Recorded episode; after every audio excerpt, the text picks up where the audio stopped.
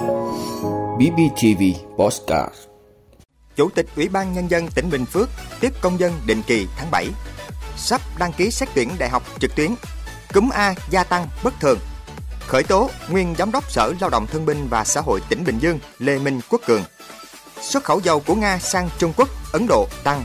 Đó là những thông tin sẽ có trong 5 phút tối nay, ngày 19 tháng 7 của BBTV. Mời quý vị cùng theo dõi. Thưa quý vị, sáng nay ngày 19 tháng 7 tại Ban tiếp công dân tỉnh, Phó Bí thư tỉnh ủy, Chủ tịch Ủy ban Nhân dân tỉnh Trần Tuệ Hiền đã tiếp công dân định kỳ tháng 7. Cùng tiếp có lãnh đạo các ban, sở ngành, đơn vị và một số huyện, thị, thành phố trong tỉnh. Các vấn đề được công dân phản ánh tại buổi tiếp chủ yếu liên quan đến lĩnh vực đất đai như đất bị thu hồi nhưng không được bồi thường, hỗ trợ và cấp đất tái định canh vì không có hộ khẩu nơi bị giải tỏa. Kiến nghị trả lời phần đất trước đây đã hiến để xây dựng trường học, diện tích đất của một số hộ dân bị trồng ranh dẫn đến sai tọa độ, làm phát sinh tranh chấp về quyền sử dụng đất, chưa chi trả tiền bồi thường đất thu hồi để làm đường giao thông do vướng tranh chấp. Sau khi nghe các sở ngành địa phương trả lời, làm rõ thêm về quá trình xem xét giải quyết các vụ việc được công dân phản ánh, kiến nghị tại buổi tiếp, Phó Bí thư tỉnh ủy, Chủ tịch Ủy ban nhân dân tỉnh Trần Tuệ Hiền đã có những chỉ đạo cụ thể đối với từng vụ việc. Chủ tịch Ủy ban nhân dân tỉnh Trần Tuệ Hiền yêu cầu các sở ngành liên quan phối hợp với địa phương nâng cao trách nhiệm, nắm bắt, ra soát, xử lý giải quyết đến cùng các kiến nghị phản ánh của công dân, có câu trả lời rõ ràng về các vấn đề liên quan đến pháp luật đất đai hoặc những chính sách mà người dân được thụ hưởng. Công tác giải quyết phải theo quy định của pháp luật, có cơ sở pháp lý, không giải quyết theo cảm tính. Chủ tịch Ủy ban nhân dân tỉnh cũng đề nghị nội dung nào còn vướng lộ trình, chính sách, mong muốn công dân hợp tác, chia sẻ để việc giải quyết được thuận lợi. Thưa quý vị, theo hướng dẫn tuyển sinh của Bộ Giáo dục Đào tạo, thí sinh trên cả nước sẽ chính thức đăng ký nguyện vọng xét tuyển từ ngày 22 tháng 7, hạn cuối đến 17 giờ ngày 20 tháng 8. Trong khoảng thời gian nói trên, thí sinh có thể đồng thời đăng ký, điều chỉnh và bổ sung nguyện vọng đăng ký xét tuyển không giới hạn số lần. Như vậy, số lượng nguyện vọng đăng ký xét tuyển của mỗi thí sinh cũng là không giới hạn. Quy định này giúp thí sinh có điều kiện căn cứ vào kết quả thi tốt nghiệp trung học phổ thông của mình để điều chỉnh nguyện vọng xét tuyển đại học phù hợp khi theo lịch của Bộ Giáo dục Đào tạo. Ngày 24 tháng 7, các địa phương sẽ công bố kết quả thi tốt nghiệp trung học phổ thông.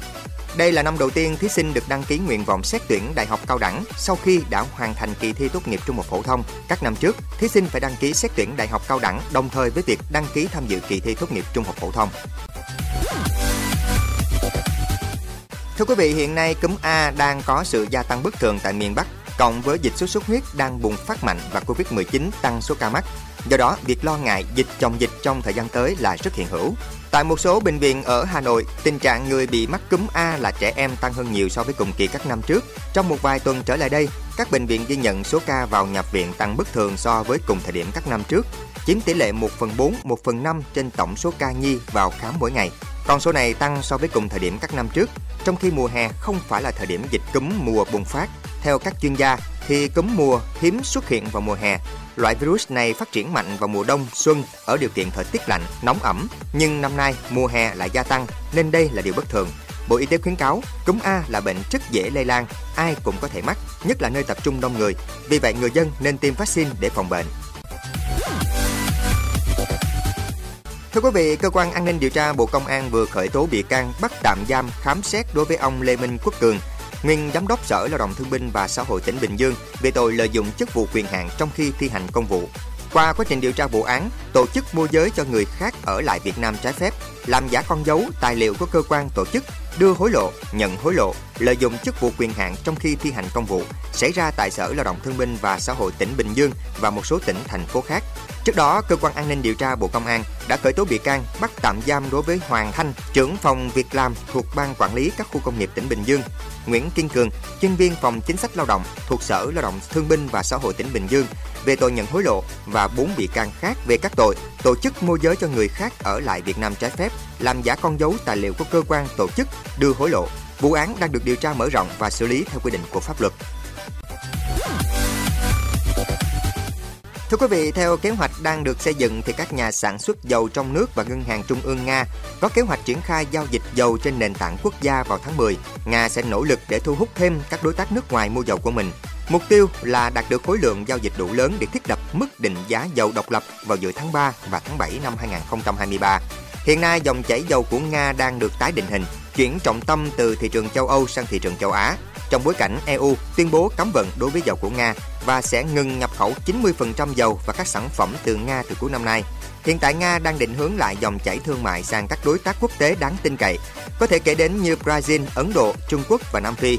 Kim ngạch thương mại giữa Nga và các nước này đã tăng 38% lên 45 tỷ đô la Mỹ trong 3 tháng đầu năm 2022. Ngoài ra, hệ thống giao dịch giữa các tổ chức tài chính của Nga đã mở cửa kết nối các ngân hàng từ 5 quốc gia khác. Moscow cũng đang tìm kiếm những cách thức mới để giao dịch mà không cần dựa vào đồng đô la Mỹ hay đồng euro. Cảm ơn quý vị đã luôn ủng hộ các chương trình của Đài Phát thanh truyền hình và báo Bình Phước. Nếu có nhu cầu đăng thông tin quảng cáo ra vặt, quý khách hàng vui lòng liên hệ phòng dịch vụ quảng cáo phát hành số điện thoại 02713 887065. BBTV, vì bạn, mỗi ngày.